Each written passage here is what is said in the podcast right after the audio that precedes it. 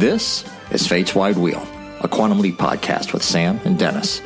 Every week, we review an episode of the cult classic time travel series and decide whether it holds up to present day viewing, and hopefully, we'll entertain you along the way. Be sure to check us out on our website, fwwquantumleappod.com, and also on Facebook, Twitter, and Instagram under Fate's Wide Wheel. And be sure to subscribe to us on Apple Podcast, Stitcher, or wherever you get your podcasts. All right. Hello, everybody. Hello, welcome to Fate's Wide Wheel. We are here this week to discuss A Tale of Two Sweeties. It is one of our favorite episodes here. you know, you know whose favorite episode this was at uh, at LeapCon '93. Dean Stockwell listed this as one of his favorite episodes.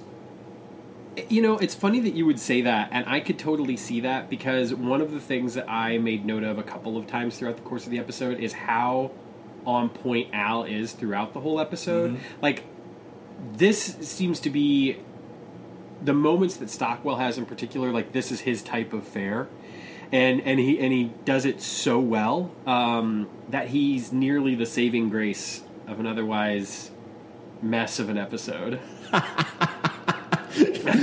You're already putting your feelings out there early on.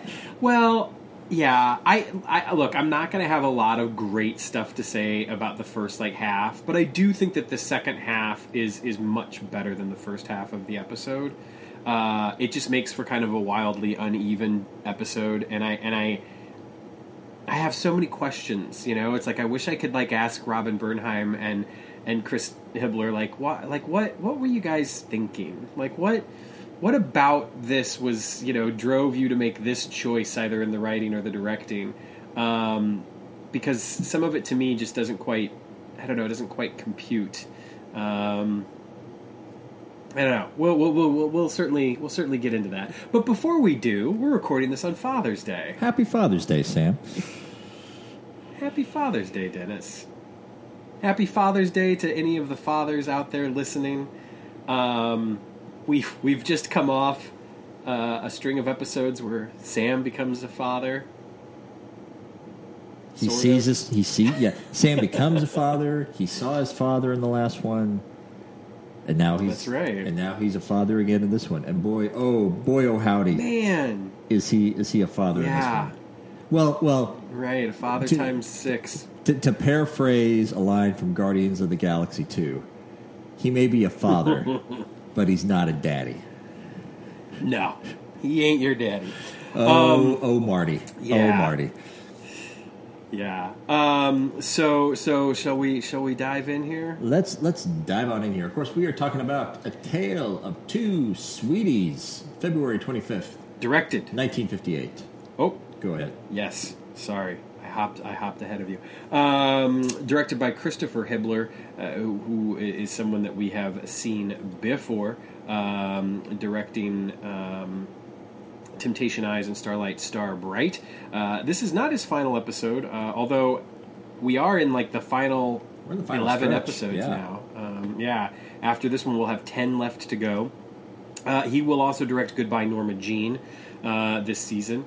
Um, and then Robin Jill Bernheim, who we have spoken about before, um, eh, has uh, quite a lengthy career um, as both a producer, writer, and director. Um, she had written uh, Leaping of the Shrew and Deliver Us from Evil. She will go on to write uh, Dr. Ruth and Memphis Melody after this. Um, you know, uh, way like not not the strongest writer in quantum leap history. Do you know here? I'm gonna I'm, I'm gonna Uh, go back to what I said early on in the season when I decided to stop making fun of the theme song every week. Quantum Leap, Quantum Leap was transitioning into something into something new in the fifth season. They were obviously they were uh, struggling with a change of personnel. They were struggling with budget cuts, uh, being moved around on the schedule. They were struggling with a lot. It's easy to to to uh, to drag these episodes because the series was canceled at the end of the season, obviously. Yeah. But uh, yeah, not sure where I was going with that. I'm, I'm trying. I'm trying to be kind. No, and I appreciate that, and I wonder. This is this is a genuine question, and I and I and I don't. I feel as though it's going to come off poorly, um, but I, it is it is a question I have because knowing the episodes that she has written and will write for Quantum Leap, I I wonder how much of the writing she did was done to please. And this is not. I'm not strictly throwing this on Don Bellisario. Was written to please male producers Oh, sure. Because- Yeah. as a woman, she writes scripts that have women in them. But those women are often written in a way that I would almost expect a, a misogynist to write. Mm-hmm. You know, they're not there there like there are some strong choices that get made but the way that they're written is just not at all what I would expect and so I would be interested to to to see how her writing has evolved because it feels very stereotypical you know 80s television female as far as the way that the characters are written Sure. Um, and of course, I mean, we, we and- don't and- and know. I- like, she gets the writing credit, but how much does Right. You know, does does Don Bellisario and other male producers on the show like how much do they influence the writing and drop moments in? You know, throughout the the production process. Right, and the you know, and the other question then also you have to ask is like how much of that is also the actor. You know, the the the the, the words on the page may end up coming off a certain way just due to the vessel uh, Sure. that is that is relaying them, um, and that might also have something to do with the director. So it's not fair to put it all on her feet, but it is. I don't know. It's just a question that I had. Uh, this episode aired on January 5th, 1993, the very first episode of the year 1993, which is also the final year that Quantum Leap will air. Uh, our leap date, as Dennis had mentioned, is February 25th, 1958. Sam has leapt into Marty Elroy, and we are in Pompano Beach, Florida. Yes, we are. Listen, jumping in the TV guide description. TV guide description. Sam's a bigamist with only even odds that he'll make the right choice between his two wives and families whose futures are it. Uh, in other countries, what was this episode known as? Uh, of course, we're as always we're reading out of uh, Matt Dale's incomparable uh, Beyond the Mirror Image. Um, this is where we're getting this information out of. He's also, you know, we're talking about writing of the the script. We'll get into a little bit on this particular episode. Like he has a lot of details on how the script evolved throughout the uh, throughout the process. But anyway, Yeah. in, in other countries, in Germany, this episode was known as Two is Not Better. In France, it was Okay. known as A Husband for Two. And in Italy, it was called There's No Two Without Three. Jeez, at least spoilers. oh God, oh God. yeah. We'll, we'll talk about. Oh, we're we're starting to hit the point where there's a, there's a certain trope that Quantum Leap falls a little bit too much on. Anyway, um, but we'll get into that. So yes, uh, so Sam has leapt into Marty. He is a bigamist. We learned very quickly from this uh, from the initial leap in that he has two wives two sets of families, one coming to land at the airport in uh, in Pompano Beach, and the other one coming to greet him. And we just got to set up for uh, this entire episode. is kind of like 1950s farce, almost kind of like a, a some some like it hot kind of farce. I said that last night while Betsy and I were watching it. and She was like, "You're being very kind," and I'm like, "Yes, Yeah. yeah, Yeah, but I mean, you're, you're, you're absolutely right, and so is she. yeah." um, it's yeah, I- you know the, the the setup from from the get go, like the whole leap in, um, you know, gives us what we need to know. And one of the things, unfortunately, that I feel like it also gives us that we need to know is that this is going to be a fairly forced, ham fisted episode on so many levels. From some of the forced comedic lines, like one liners and innuendo, and dear God, that accent. Um, I, from from Ellen, um, Mary Lou Childs. Um, yeah, just it's not it's not a great setup. The other thing that happens is, is after we come back from the credits and Al pops in, we get some delightful moments with Al and Sam and Jessica, the one of Marty's daughters. Um, that really is kind of a great summation of the entire episode because that's how the episode feels. Ham fisted, forced comedic one liners and innuendo, and then some great moments with Al and the kids. And that's that's kind of how I feel about this episode. That is, and, and I'm also coming it from uh, just the other day. Uh, I finally watched watching all the way through the first time the first three seasons of Marvelous Mrs. Maisel. Fourth season is coming out sometime. In, fourth season is coming out sometime in the future, uh, but it's delayed due to coronavirus, obviously. And I bring it up in comparison to this episode. Uh, if you if you've never seen the show, you should definitely go check it out. It's an Amazon, Amazon original. It starts off takes place in late 1950s, and by this point in the series, it's like in the 1960s. It is very much a comedy, and it has a very theatrical, farcical feel to it. In a lot of ways, they they do the comedy, they do the dialogue, and they do the physical bits so well in that show that I feel like that's what this episode of Quantum Leap was going for, kind of in that style of very Right. theatrical, you know, 19, 1950s comedies, kind of in the vein of like Some Like It Hot. Like I said, it's just uh, when you're when you're producing for television on a budget and a quick shooting schedule. Yeah, Yeah. I just have to throw out there real quick that show. I love that show so much, and she is so good. Both of them are so good. Uh, but I just want to throw a quick shout out also to Luke Kirby, who plays Lenny Bruce. He is so fucking phenomenal in that show. I it is like he is crafting a legitimately a towering performance in television history as far as I'm concerned. Like that's how good he is. He is. It's funny. So uh, Betsy'd seen it all the way through once, and she's like rewatching the show with me right now. But somewhere at the end of the first season, uh, where where Lenny has a prominent role in like two or three episodes, I can't remember what exactly I said that indicated that Lenny Bruce was a real person. But Betsy was like, "Lenny, Lenny Bruce is a real person." I'm like, yes. Lenny Bruce was a real person.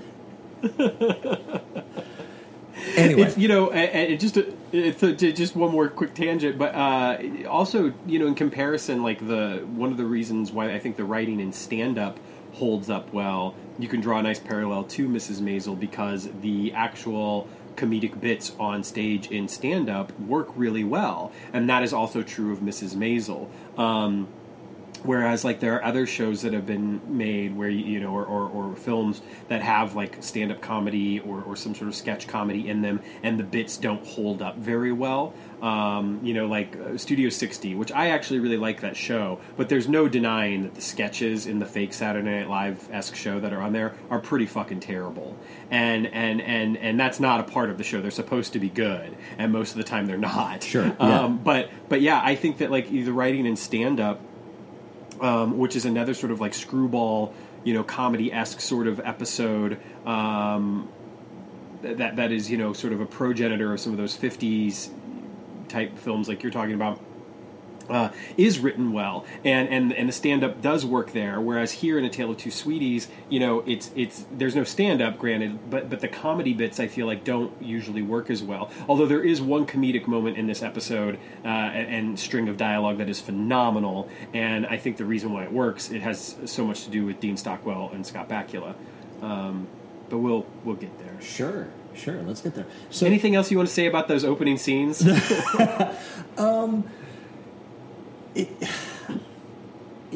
it's it's very hard to root for Sam's mission, and I get like so. The mission is it's the, the TV guide description lays it out. He is there to pick one family or the other, and Ziggy, all she can provide is that it's a 50-50 chance.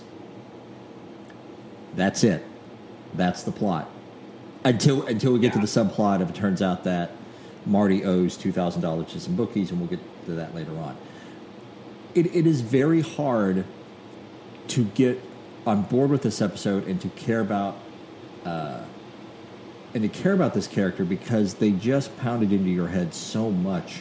What a shitheel Marty Yeah. is. He's he's a terrible person, a terrible father, obviously, a terrible husband, obviously, but just a terrible person, terrible human in general. I mean, he can't. Have, And I think he can't like- have a conversation with one of his sons without his son thinking that he's hitting him up for money. Yeah. You know, Yeah. uh, and I, and I really think uh, I, I always forget when I watch this episode, which is not often, that Jessica can see Al and can see Sam. And I think that's a saving grace of the episode that we have like some kind of moment of genuine connection with the kids in the episode. Yeah. in a way. Yeah. And I feel like too after a string of episodes where Al has some good scenes, doesn't necessarily have a lot to do though. You know, in in this episode he gets a lot to do. Um because I feel like in uh in Promised Land, in in Trilogy, um, you know, these last four episodes that we've had, he's, he gets some good scenes, but he doesn't necessarily have a lot to do. And and in this episode, that's that's certainly not true. Um, yeah, I, I, you know, a few of my a few of my early remarks um, had to do with the amount of lipstick on Sam's face. Um, the Jessica scene Al, which I thought was was really great, and then of course also seeing through um, to Sam uh, that horrible Brooklyn accent. Uh, it's not horrible; it's just inconsistent. Sure.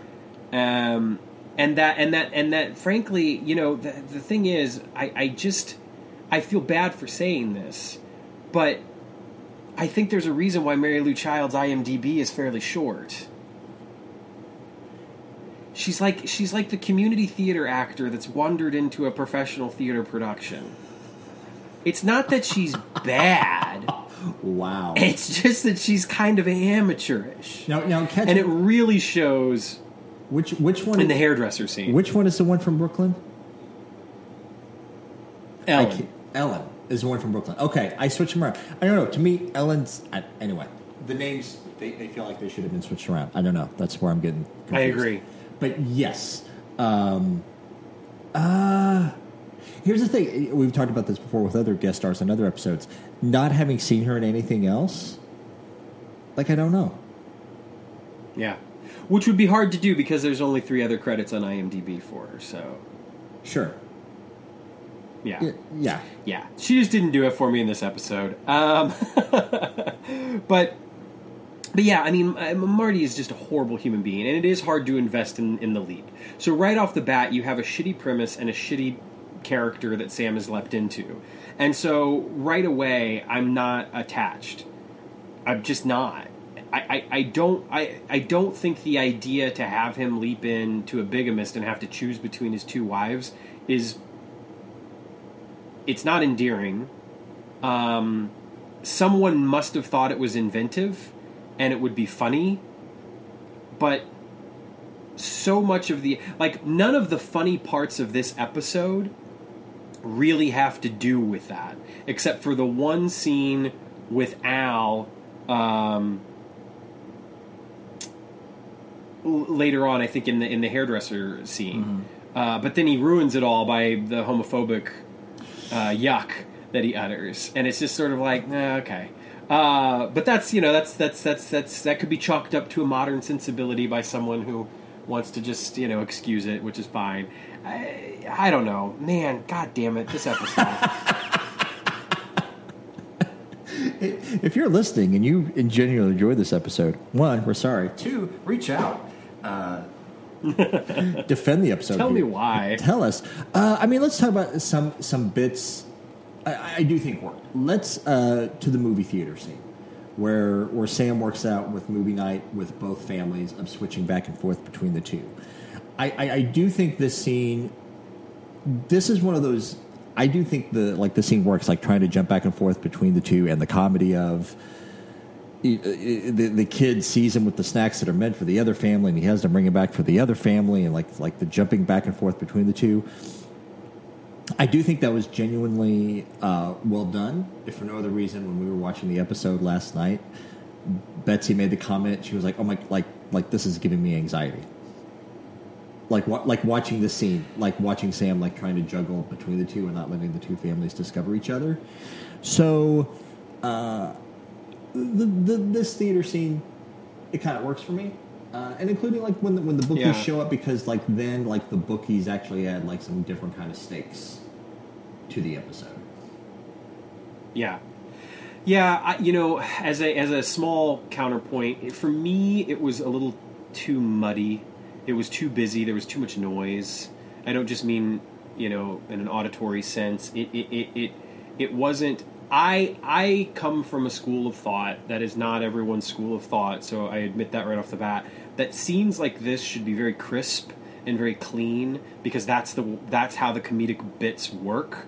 And with the exception of the scene with um, Josh, uh, when he's talking with Josh in the lobby, I felt like it, it's not very clean. Um, there's just there's just, it, it's just a little too messy. And on one hand, it yes, it's supposed to be messy. It's a messy situation. Um, but I don't know. It, it just to me, what it felt like is that this was a scene with a lot of potential. Um, that because of the limited time frame that they were working in, didn't get to the point where it probably could have been. Because I felt like you had talented actors in place to pull it off on every level, but that it just wasn't as clean, maybe as as it could have been. And because of that, it um, it didn't quite. I don't know. It just didn't quite. Uh, it didn't work as well as it could have for me. I liked moments of it, but as a whole, um, I don't. It just felt like I said. It just felt like noise. Yeah, I mean, I, I would say you could put that in like in between the performances, but also probably how they shot it as well. Mm-hmm, Uh, but then again, you're on a you know limited budget. They were actually on location in a movie theater somewhere in downtown LA. So yeah, all of the limitations. But again, this was for uh, a piece of episodic television that no one thought that 30 years later, two guys would be sitting at home podcasting about it. Right, right. I, I will say that the, the conceit of the scene is is great, and I and I and I think that uh, it's one of the few setups in the episode that I am that I'm completely behind. Uh, I just I, I just I guess I wasn't completely satisfied. Sure, sure. Well, should we talk about the bookies? Should we talk about Larry Manetti? Let's do it. Larry Manetti. I um, I have only seen bits and pieces of Magnum PI in my childhood. Have you? Are you more well versed in the ways in the ways of Magnum? I, you know, I feel similar to you. I, I, I've I've seen it. I've definitely seen it, uh, but I've not seen every episode. I'm not, you know, I, I, I there are certainly folks out there that would be more of an expert than I. Um, but his, you know, character, um, Orville Rick Wright. right? Yeah, Yeah. Rick uh, is. Uh, I mean, is. Uh, mostly functions as comedic relief. Sure. Uh, um, y- you know, is kind of the, the the buddy that you have that um, is always looking for an angle. Mm-hmm. You know, but he's going to have your back. Um, and uh, you know he's he's he's an essential piece of that particular puzzle and the fabric of that show. There's no doubt. Sure. Um, so if you're catching up, we didn't fully explain that. Uh, the actor who uh, who plays the bookie Vic. Uh, my internet is being super slow today. Larry Manetti. He was on 158 episodes of Magnum PI, which we all know here at Project One Week was another Don Bellisario production. Uh, so it was a nice excuse to, to bring to bring someone back. And uh, Yeah. yeah, and he is just. Uh, I I like I like Vic as a character. He's fun. Yes, I, I, I agree. I think with the, the, the role, the actor, the dialogue, the scenes that he's in, it, it all works. There's no doubt about it. And and I think that you know he is clearly the type of actor uh, that you could just kind of put where you need him, and he's going to make it work. You know, especially in the like you're talking about with the episodic television schedule and budget and all that sort of stuff. Like he's a guy that he's a guy that you can rely on. Um, and and and I think uh, yeah, even the scene later on in the hotel room, you know, with when they're when they're betting on the horse race and everything, uh, works so well because of Larry Manetti as Vic. Um, he it's he's almost like one of those people that I was just sort of like wish was in the episode a little bit more. oh sure yeah i mean i i uh, i had forgotten like the whole like little like the little detail about his character that he has this artistic side that he just wants to express maybe one day do you think i could be a painter hey uh, i like that bit there is one of his lines in the first scene that jumped me as really weird uh, he talks about because marty owes him $2000 and in the context of the scene at one point, he says, What a coincidence. That's what you owe us $2,000. And it doesn't, like the way he says, What a coincidence, it doesn't make sense. It's a weird line. But then looking in Matt's book, it's because there was a moment cut out of the scene where going into the, the artistic side of it, um, there was a line in that first scene in the stairwell where Marty explains how his mom told him he should have been an oboe player because oboe players can make $2,000 a night playing. Which leads into what a coincidence, that's what you owe us $2,000. And that's why that scene is weird because there was a cut line in that scene. And it further explains like his desire to be more an artistic side. He missed his calling. He could have been an artist, but he is just he is just, he is just a simple bookie. Um, yeah. Yeah. Interesting. Um, yeah, I, I- when things like that happen, you, you know, you are always kind of left scratching your heads uh, because the, the you know it happens in films as well. Not not as often these days. I feel like. Uh, you know, with, with bigger budgets and, and longer shooting schedules and stuff. But uh, you know, recently I was watching an older film, and the uh, one of the versions uh, of the film had been cut by like 22 minutes, and um, I, I was watching the complete version. But like as I was watching it, uh, you know, I just thought to myself, I was like, how could the film survive without these scenes? And of course, it didn't. You know, but but. Um, it is always interesting to, to, to see how that takes effect. And sometimes it's not even in a case where a scene has been cut, but like you're saying, like just a you know piece of dialogue or the script or something like that has been modified, and you hack out some lines and leave others in, and, and you lose some of the context. Absolutely. So, uh, so yeah, we get the stakes out of that scene. Sam has to come up with two thousand dollars by tomorrow night. We come out of the theater scene. Uh, Sam has, uh, I'm not gonna say a great line. It's a line. Um, Hell hath no fury like a woman scorned, but two women scorned. Something to that effect. Um, even though we don't, Yeah. we don't see it. This would have been a, a funny scene to see, like at least a moment of. But Alex or Sam explains by way of voiceover that both of his wives were so mad at him even though he had two wives and two homes, he ended up sleeping on a park bench Yeah. overnight. Uh, which leads to the next scene of him making his way home and having uh, another heart to heart with his son, played by Michael Bellisario, who we Indeed. who we have seen on the show before in the episode Kamikaze Kid. Uh, he's one of the kids at the kids' table uh, at the wedding or at the wedding rehearsal, I should say, in Kamikaze Kid. Yeah. Uh, but yeah, we have another heart to heart scene where we are just reminded of what a what a what a shit Marty is. Yeah. yeah. Yeah. You know, it, it, it it's.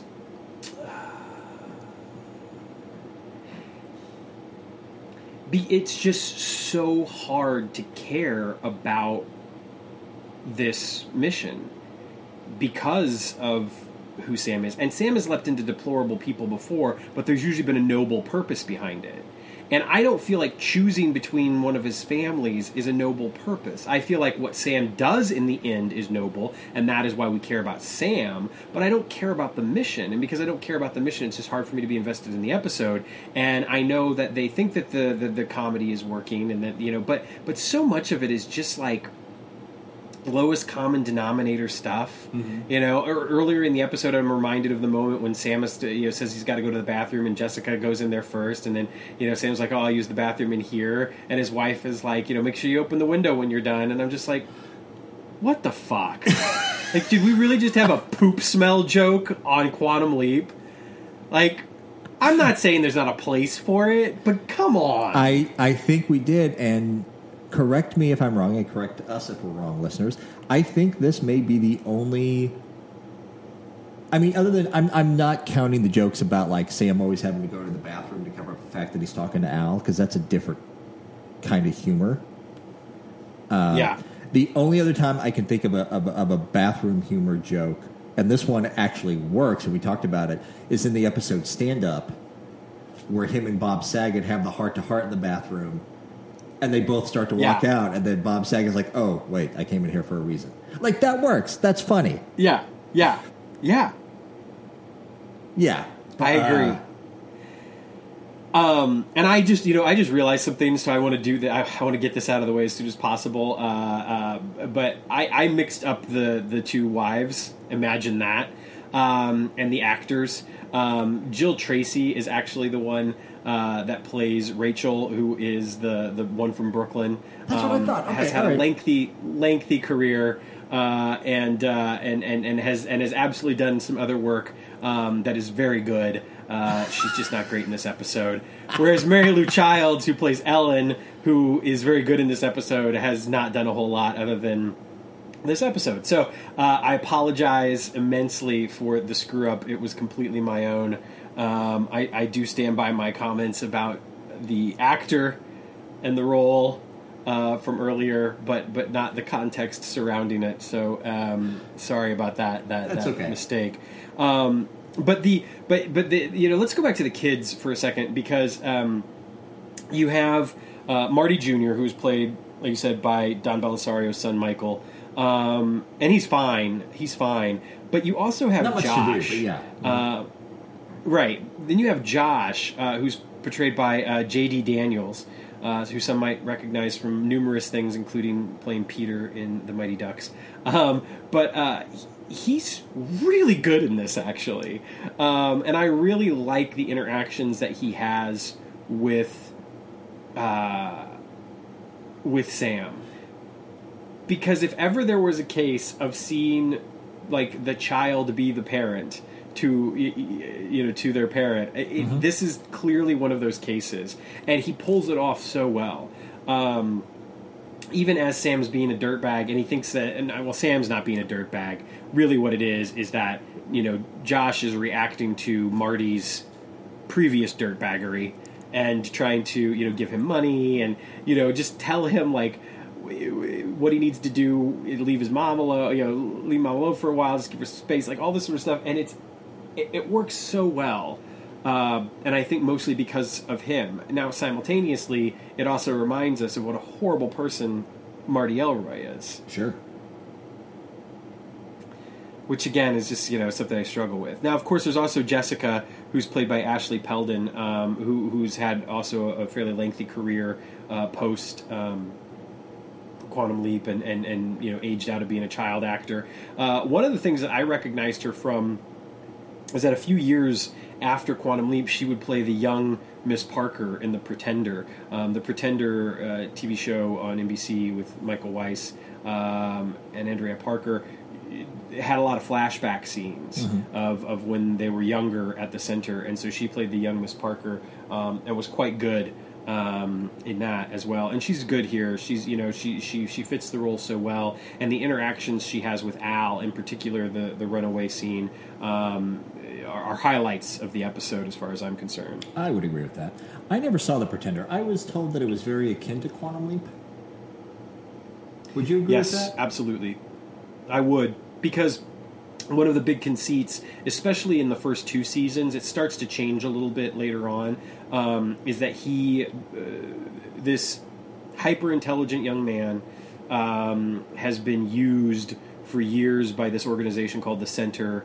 Um, you know, basically like solving mysteries, um, all sorts of weird diabolical reasons. There's there's some question as to whether or not he was involved in the Kennedy assassination, like all sorts of crazy stuff. Anyway, he escapes uh, as an adult, and um, he basically like something like the fugitive crossed with quantum leap works really well because he would go to a town he would pretend to be someone like you know this week he is pretending to be a coast guard worker and you know he, he's forged all his documents his background etc and he had a mission and his mission would be to solve like some mystery. And generally it was a murder or a robbery or something like that. And um, so yeah each episode he would be in a different location you know different guest actors. Uh, he would be taking on a different role having you know his own mission. It was very very similar to quantum leap in that respect. The the way that it was not similar to quantum leap obviously it took place all in like present time 1997 1998 99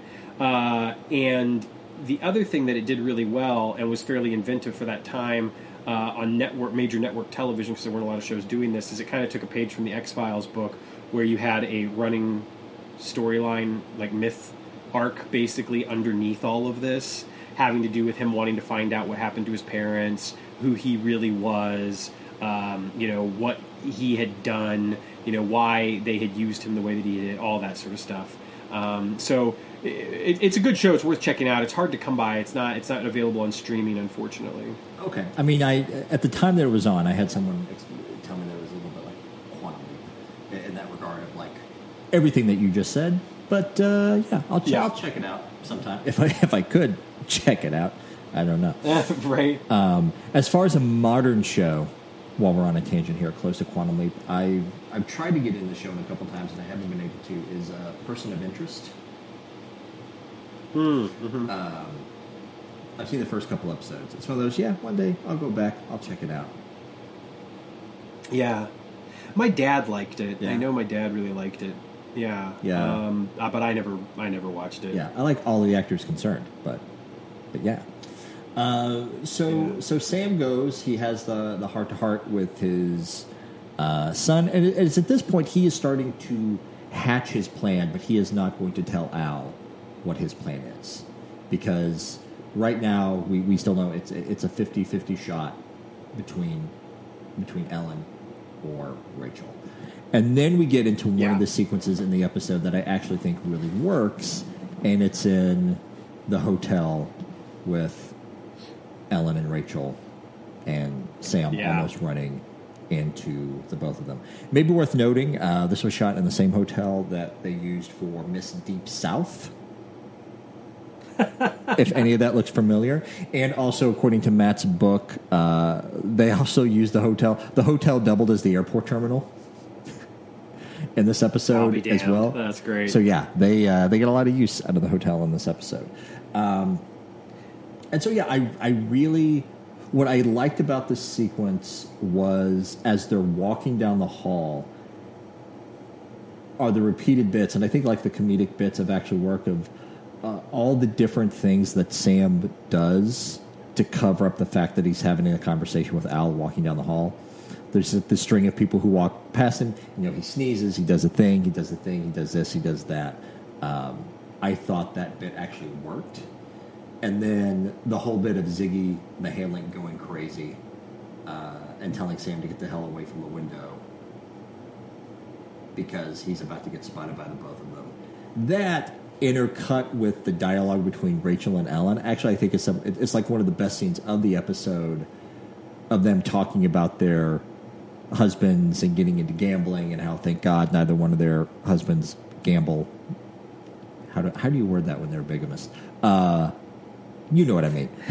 that their husbands don't Right, gamble, right. Uh, and trying to, to save face and cover that up. I I enjoyed the sequence. I agree completely. This is this is where the episode started to really turn for me. Um, basically, after he sleeps on the, the, the, bench and has the scenes with the sons, and and then the the beauty parlor scene, I, I thought the episode really took a great turn. Before this, I was struggling with it big time. I, I had my issues. I was not enjoying it, and this really turned a lot of that around. I think the interaction between the two uh, women is great. You know, I, I again, I kind of stand by the comment about like it feels like the actors are, are working maybe on slightly different levels. Um, uh, Jill Tracy feels fairly surface level to me in this episode, but again, I guess her her her character is such a character, so maybe that's okay. Uh, whereas Mary Lou Childs, I feel like is is is a little bit more honest in her portrayal uh, of Ellen. Um, but the scene as a whole, regardless of, the, the, of that criticism, works really well. And I, I think that the dialogue is great. Um, their repartee is fantastic. Uh, the stuff between Sam and Al is great. Al popping in between them is fantastic. Like when Al is listening to them and commenting, and you know that that bit is fantastic. We do get the homophobic moment which the thing is is i feel like the reveal especially for you know if you put yourself and contextualize it in 1958 the reveal is shocking and and and has some sort of comedic value, especially because the dialogue, the beats, the you know the way that the dialogue is is, is going ping ponging back and forth. You know, oh that you know he was with another woman. No, it was another man. It's a great like bam. Unfortunately, the button is is is is then kind of undercut by Al's yuck. And and yes, contextualizing it in 2020 terms, like it's like God damn it, Al, why are you such a homophobe? But even going beyond that, just a critical analysis of the script and the dialogue and the way that it works in that particular scene, I feel like Al's yuck shouldn't be the button anyway. The button should be he was with another man, bomb, as opposed to he was with another man, yuck. It's like it doesn't work comedically. It's uh, the timing is off, and it just and it's not a good button for the scene. Um, so so even beyond our 2020 context. Just going back to 1993, if I'm a critic and I'm watching the scene, I'm saying like, "Oh yeah, the, it falls flat because the button doesn't work because it gets undercut with a yuck." Um, which apparently wasn't in the script. Uh, and and Matt wonders if it was oh, an ad lib. Well, uh, he said at one point. Yeah, I think he said at one point it, it was in the script and then it got taken out, but then it wound up being in the performance. I think so. Okay. Maybe it was something okay. that that uh, that Stockwell ad lib, but also. I mean, you could look at it a lot of different ways. We do know that Al is is a touch homophobic because uh, the events of right. running for honor. I mean, not even that. I mean, just the typical, you know, mindset of the time of even mid to late nineties. Yeah, uh, right. That would that would make sense. And also, in defense of like Dean Stockwell, who like they may have shot the scene three or four times, and he he may have tried three or four different things. Like the yuck could have been an improvisation and an improvisation in one take. And actors, right. they they don't have the choice to decide like what take they end up using. You know, I totally agree. I I feel like it's just the the thing that's too bad about it is just again looking at it purely from like a script analysis way, sure. and then and then and then looking at the scene and the way that it plays out. It just it feels like at that particular point, Al and that line of dialogue are superfluous to the to the repartee between the two wives. Mm-hmm. It's like he's been really great, he's been really great, he's been really great, but now it's almost like the writer decided to gild the lily. So it's like you, you have a scene that works really well. It's the difference between two cigars and three cigars. You know, it's like the it. it, it I had an acting teacher who told me about a. Uh, uh, a scene that he was working on with an actor, and the actor was supposed to come into the room with a cigar in his mouth. And so the first time he did it, he came in and he had a cigar, and and and everybody thought that it was really you know it was fine, it worked. He came in the, the next time just having a little fun, and he had two cigars in his mouth, and everybody lost it, thought it was hilarious. Well, then the next time he did it, he came in and he had three cigars, and everybody thought it was fucking terrible and stupid because he he had, he had gotten the reaction and he decided to take it a little further than it needed to go. And to me, that's what the end of this scene feels like. Sure. It just feels like it you know got to two cigars and then they did the third cigar and it didn't work. That said, when Al pops out of the beauty parlor and has the scene with Sam, and Sam lets him know that he knows what he's going to do, their scene is beautiful. Mm-hmm. The dialogue and the back and forth, the, the you know the tennis match that they have there works so perfectly, and it's just a wonderful example of two actors who have been working together for you know the better part of five years, and and and are so in sync with one another and have some nice dialogue, and it just it, I, I think it works beautifully, and I really like that moment. So again. First half of this episode, not so much. Second half, things are really starting to come together. flow together. now, I ask you this: We've seen this in a previous episode. How do you feel about Al and Sam being able to hear each other through the telephone?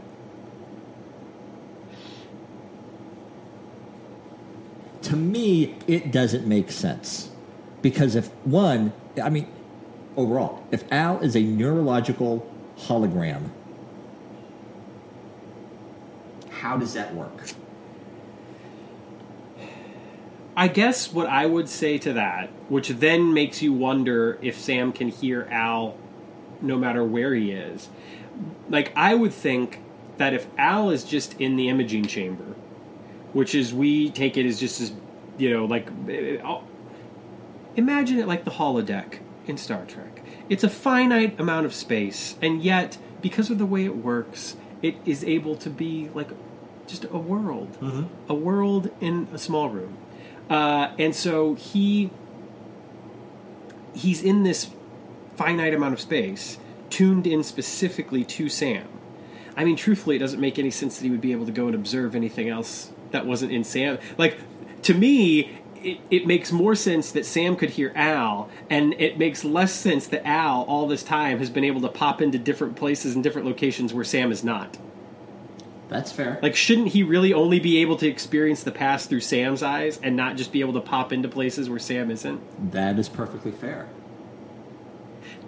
Now, obviously, it doesn't work for the plot. I'm willing to give into the conceit and suspend my disbelief. It's fun. Sure. It works fine. Whatever.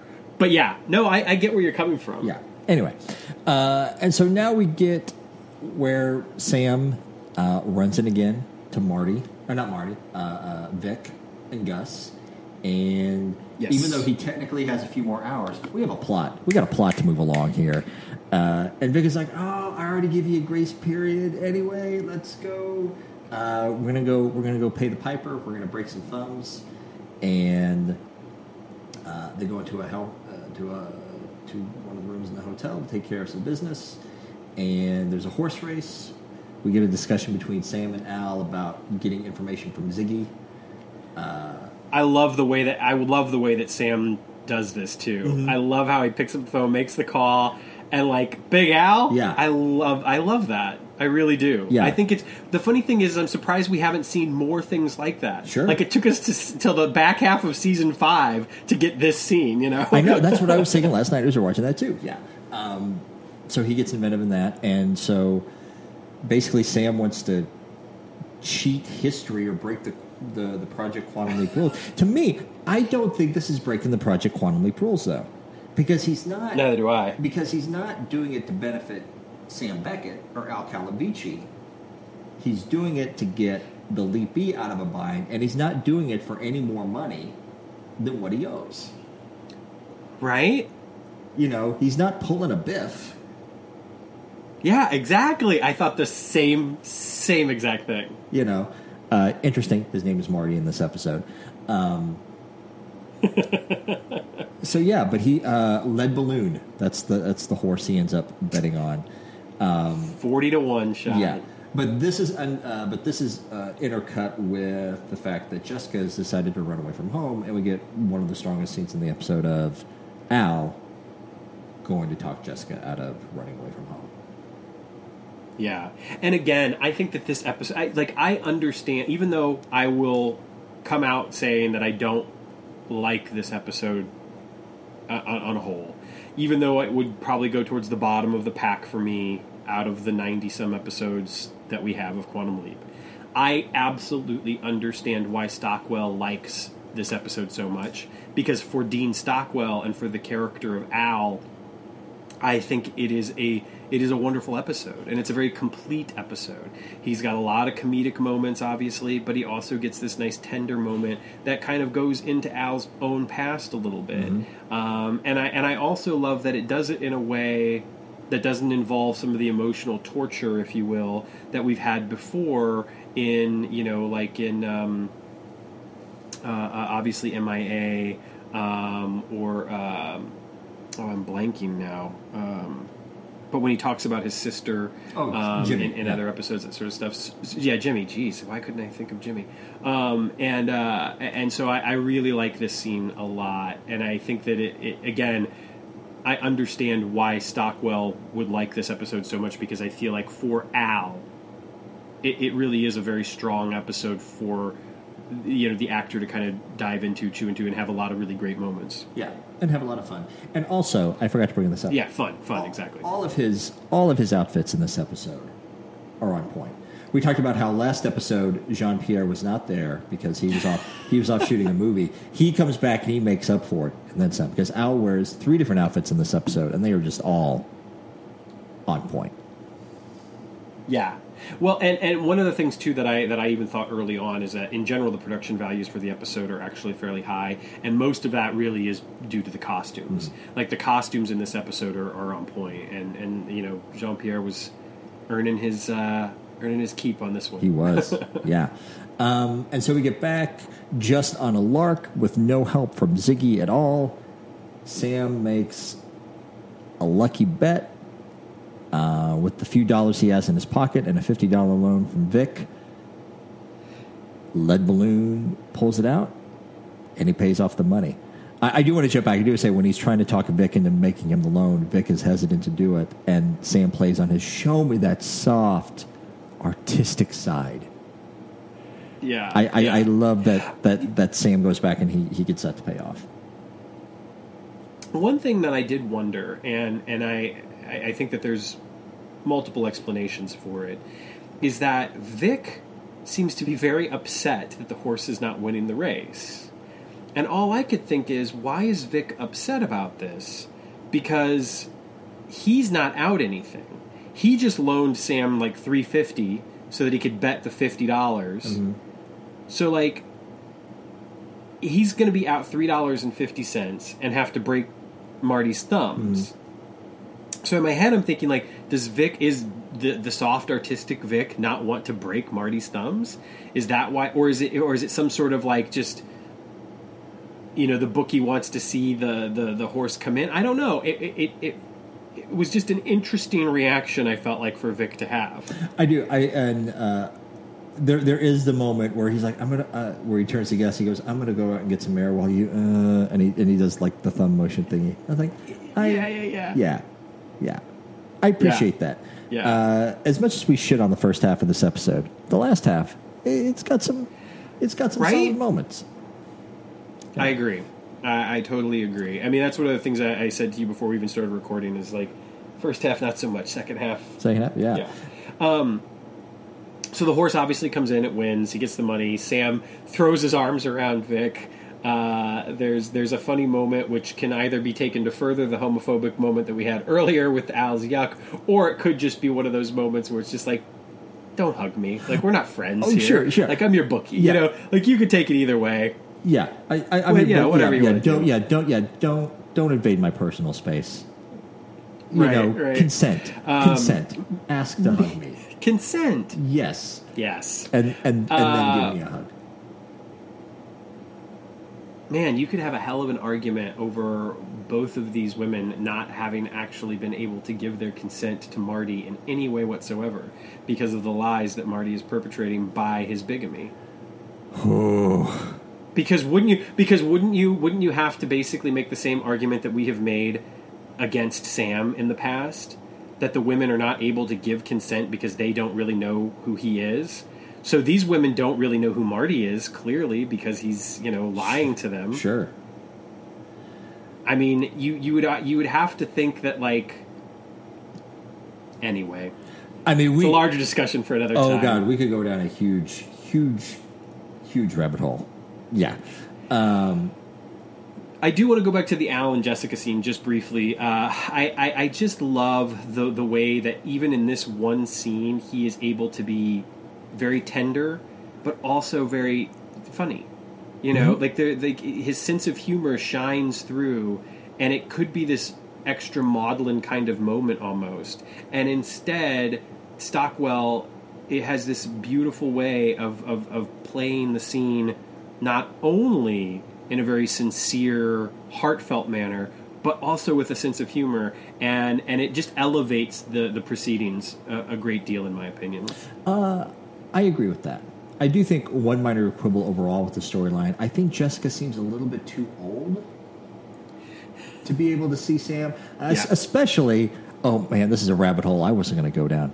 But like the reason why kids are supposed to be able to see Sam and Al the way they are is they have an innocence to them, as established in another mother. And I think if you're Marty's kid, your innocence has kind of been shot early on. Yeah. You know what I mean? Right? Yeah. Yeah. Anyway, but that's that's another thing for another time. Um, so we get We also get a uh, a great moment at the very end of the horse race scene where Al sticks his face through the TV set yeah to announce that, like, you know, bet on the forty to one shot. yeah. It's also even weird. Like like he his face just doesn't come through, but like the the TV screen almost does like this weird kind of morph thing as his Yeah. face breaks through. I don't know. It was a it was a little bit more of a sophisticated hologram moment than than uh, than what we've seen. But hey, Yeah, it is interesting too because it is just an isolated part of his body. It's not like he's walking through the TV set. It's literally just his face coming through the TV screen. Mm. It's like is Ziggy like somehow breaking into the broadcast and, and like shoving Al's face into it, but only Sam can see it. I don't know. Hmm. It's an interesting special effect choice. ooh yes, They probably didn't think that much about it. We're probably thinking more about it than they do. We're pro yes. exactly. Yeah. Uh, so we get to the last scene and we get the reveal of, of Sam making his choice, and his choice is uh, neither one, basically. Or really to tell them the Yeah. truth and let the chips fall where they may. And he brings Ellen Yeah. and Rachel together. And yeah. You get the real sense that based on his comment to Al that this is exactly how he expected things to go too. Like he, like he, he even says at one point, "This is exactly what's supposed to be happening." Um, that they they find out they they're both in denial at first, which is kind of amusing. Um, you know, Rachel's like grabbing his arm, kissing him. You know, say, "No, he's my husband. We're going to dinner." Ellen is kind of there, like, "No, he's my husband. You must be mistaken. You must." Have... She has this horribly innocent, naive line where it's like, "I'm sorry, you must be mistaking him for someone else." It's like, "Oh, Ellen, Yeah. you sweet summer child." Um, but like they, they, they have they, they have the you know this moment where they're both in denial, and then they both start to accept it. Then they're both sharing their you know issues with Marty. You know why they they you know he's a terrible human being basically, uh, and it is for the purposes of this episode in the comedic respect, it is the perfect ending for the two of them to be like, "We're leaving you in our dust. Peace out." And you know, Sam's left there standing by himself. Al gives us a nice wrap up. Uh, you know, this is what happens to Ellen and, and her kids. This is what happens to Rachel and her kids. Um, and it's a good story. Uh, I think Marty gets off easy. Marty ends up going on the lecture circuit to tell his story What? and makes money off of it. What the What? What? Yeah. I mean, there's nothing. I mean, imagine if you're Marty leaping back into this situation. you know? Is he relieved? Yeah. What's going on? I don't know. It's one of those everything is tied up in a nice, pretty bow. And then. Uh, the, the, And then- the, the quantum leap twist. The rug gets pulled out from The under third us. The third, cig- yes, the third cigar. Rachel and Ellen leave, and we have the appearance of another family. Oh boy, leaps. Yeah. I, you know, I think one of the things that gets me the most about the, the the final button on the episode, if you will, is that I know exactly what they were thinking when they did it, and I still think it was a horrible decision. Mm-hmm. It's like it's unnecessary. It's so superfluous, and it's not funny. Like to some people, maybe it's funny, but it continues that lowest common denominator bathroom humor kind of vibe that we've had the whole episode. The whole innuendo, the whole it's schoolgirl night, it's chambermaid night. Guess what's for dessert? Open the window. Oh, there's a third family. It's like the whole thing is just like fuck. Who like? Come on. Yep. This is an intelligent, wonderful show a lot of the time, and this episode is not They were that. just weird. Uh, one bit of co- one bit of a light comedy I did appreciate, and we jumped over it. Is I, I did appreciate in the first half of the episode the scene between Sam and Al where they're talking over which one should they choose, and Sam is kind of like thinking through his process, and one needs more of the other, and then they both blurt out the opposites of what you think they should end up with, and Sam calling out loud like, "No, like, like Ellen, like she's not your type. Like Rachel's more of the thing." I did appreciate right. like that, like that moment between between the two characters. Yes, Yeah, but then yeah, I, I, I agree. but the end of this episode, yeah, yeah. yeah, However, we get an interesting leap out. Mm-hmm. Uh, I, you know, I actually have um, in, in my memory, which is foggy uh, to say the least. Um, I have a feeling I'm going to have good things to say Mm-hmm. uh, next week about liberation. Um, the leap out is, you know, it, the, the funny thing is, is that the leap out is really good up until the moment when like Sam realizes he's holding a bra, throws it like it's a poisonous snake in the air, Oh, yeah. and then says, "Oh boy!" Like somebody just like y- you know found a turd in the punch bowl. Yeah. To continue on with the theme of bathroom humor. yeah. Um, like that, I'm I'm sort of like, come on, Sam. Like by now, come on. Yeah. I, I mean, yeah. And that was just an awkward bit of comedy to get the bra out of his hand and onto the fire. And, and yeah. Because you because from my you know from my opinion from my sense based on things that he's actually said and done prior to this uh, you know to liberation which we'll talk way more about obviously but just talking about the leap out real quick like it doesn't ring true that that would be sam's reaction No. like sam would realize right away where he was what was happening would probably look down and see what he has in his hand. Would i believe that the boy scout sam would be like oh god i'm holding a bra. Like yes i would believe that. Would i believe that he would then throw it in the air like it's like poisonous Yeah. and then be like disgusted by the fact that he's leapt into this situation in a woman? No. I think that sam would actually be kind of excited about this. I think so too. yeah. All right But we're going to get well there you have it we'll get into that later. We're later going later. and also, I mean, to jump a couple episodes ahead, we're going to get into like an interesting thing. Uh, two episodes in a row, Sam leaping into a woman, which has never happened. right yeah yeah Yeah. I, man, you know, it's interesting because obviously, I think one of these episodes is better than the other. But uh, we'll get there. Yeah. You know, look, uh, we are. I, I just, I, I will comment on this more as we as we inch closer and closer. But I just have to say, here we are. We have ten episodes left, and we will have completed a journey charting the televised adventures of Sam Beckett. Uh, I have lots of feelings about that. I know. We will uh, have not taken as long as a series because we're over three years into this. No, no, no, not not. Uh, we're coming up on three years. Yeah, It'll be three years in August, Yeah. yeah. Which is funny because we're going to basically finish uh, at or around the time of our three-year anniversary Yeah. as a podcast. So yeah, three years. Uh, there will probably be, on the whole, for as as, as talkative talkative as we are, there probably be there will be more hours of Fate's Wide Wheel, a Quantum Leap podcast, than there are actually of Quantum Leap. I'm so sorry, listeners. Hey, hey, this is going to be a short one, though. yeah, we're coming in only after you cut off, you know, the filler or whatever. Then we're coming in about like like an hour five. Yeah, Yeah, How about that? How about that? Anyway, I think I think Oh, we've summed up our episode our episode thoughts. But any other thoughts that you didn't get out?